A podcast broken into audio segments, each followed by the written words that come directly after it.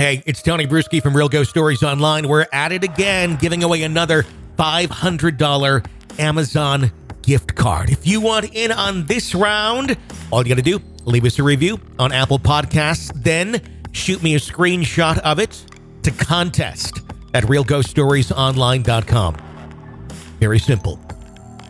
Leave the review, Apple Podcasts, screenshot, send it to contest at realghoststoriesonline.com. That's it. You're entered. Very soon, another person's going to win a $500 Amazon gift card as a thank you for that review. Go ahead. Leave it now. Takes like four seconds. We greatly appreciate it. And good luck. This is a Real Ghost Stories Online Extra.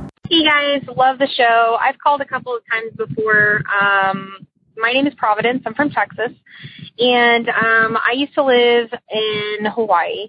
And so um, Hawaii is known for a lot of their spirituality. There are a lot of stories that surround the islands and just their beliefs about um, the important spirits and respect towards spirits and just the different parts of the islands and kind of just the energy and um, things that they house and encounter there.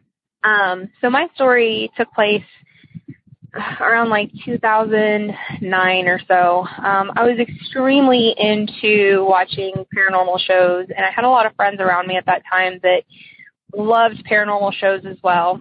And we decided that one Saturday night, randomly, that we were going to go and just on a whim, unexpectedly, we had a voice recorder and we are like, we can do this, guys. We've got this. Let's go see what we can catch. Um, and so we were on the island of Oahu and we went to um a secluded area was the first place we went to. And we had a voice recorder. We were all just being really quiet walking around. There was probably about like six of us there. And so like because of the fact that we had all watched these paranormal shows before, we had a little bit of an idea of, okay, we're going to be quiet, we're going to ask questions, just kind of let the recorder do its thing, and um, we'll just check on it later.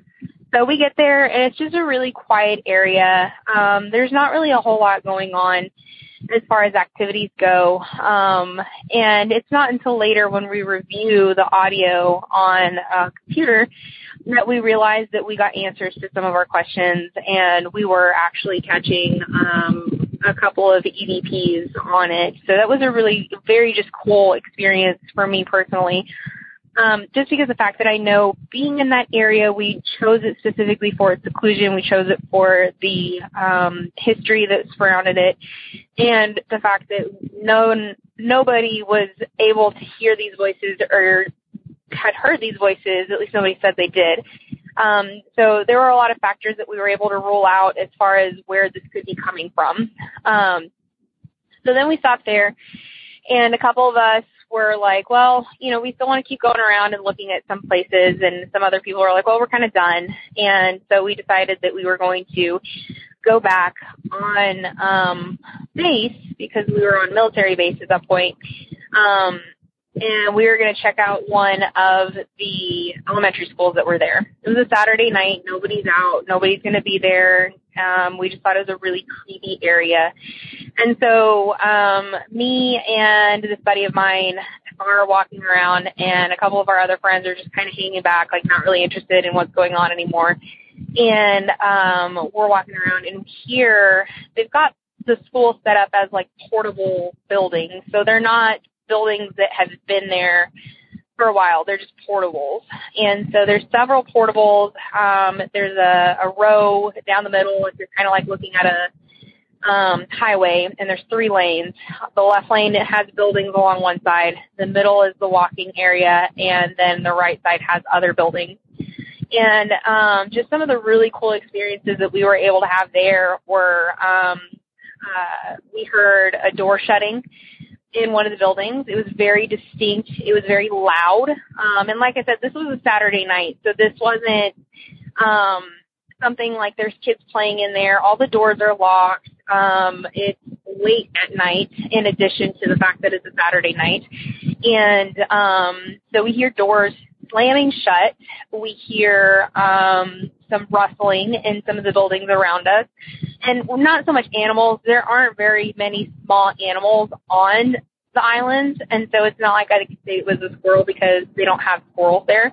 Um, but it's a rustling sound like inside of the building. Uh, we went and we looked at a couple of these places. We had flashlights and we were kind of peering in through the windows and just kind of checking them out as we were going around and listening to these different things. Um, and we just we continued to hear these things. We continued to hear uh, the sound of doors opening, it just rustling sounds. No lights were on in any of these buildings whatsoever. Um, and it is surrounded by um, civilian housing, but the sound of the doors and the sounds that we were hearing were not consistent with the sounds that you would hear coming off from a distance from a house or coming off from somebody that was doing something in one of the houses. Um, so we really looked into that and tried to just make it as debunked as possible. Like, what are the different things we could really think the sound is, or where is this coming from? The last place that we decided to go um, it was at that point it was just uh, three of us. You know, it was just late, and we were like, you know, we're just not ready to go home yet. Everybody else is kind of like passed out. So there is an area on um, the army base that is known to be just like really, really haunted.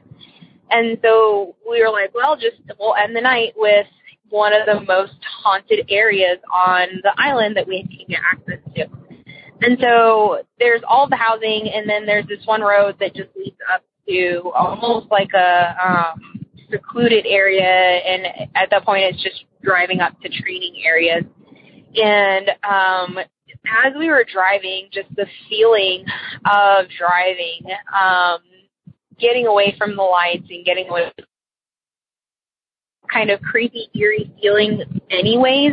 But as we were driving up towards these areas, it just got heavier and heavier. And it seemed like it got darker and darker with just every second that passed. I mean, we were not driving very far. We weren't driving very fast just because of safety reasons with how dark it was. Um, but at some point we just were like, we can't keep going. We just can't we can't do this because of the feeling that we were getting and just how creepy it was. Um, I I can pick up on different feelings um, when it comes to being around people. I can't say that I can pick up too much on that feeling when I'm around um, physical objects or when I'm around actual places. Um, but even being at this place, something tragic had to have happened or something had to have taken place in this area, um, either from um, the military personnel that were there or something that had been on the island for a while. It just felt very heavy, very um, violent. I don't want to say it sounded, it felt, I don't want to say that it felt to me like it was something that was out to hurt somebody. It just felt like it was very angry, something that just did not want its property to pretty much be invaded by people that are just looking for kind of like a thrill. And so at that point, we just decided to turn around and kind of call it quits for the night.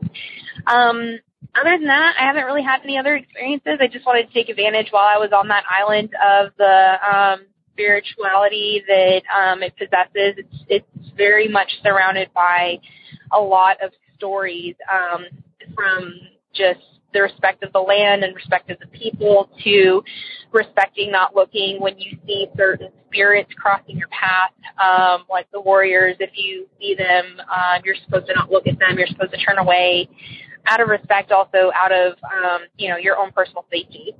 But um, I just wanted to share those stories with you. I'm sorry if it took a little bit longer for me to kind of explain these situations. I just thought it was a very interesting and fun night. Um, not very many people have the capability of saying they've gone out and kind of ghost hunted and then were able to walk away and have some um, positive experiences. So I'm just very grateful for that myself.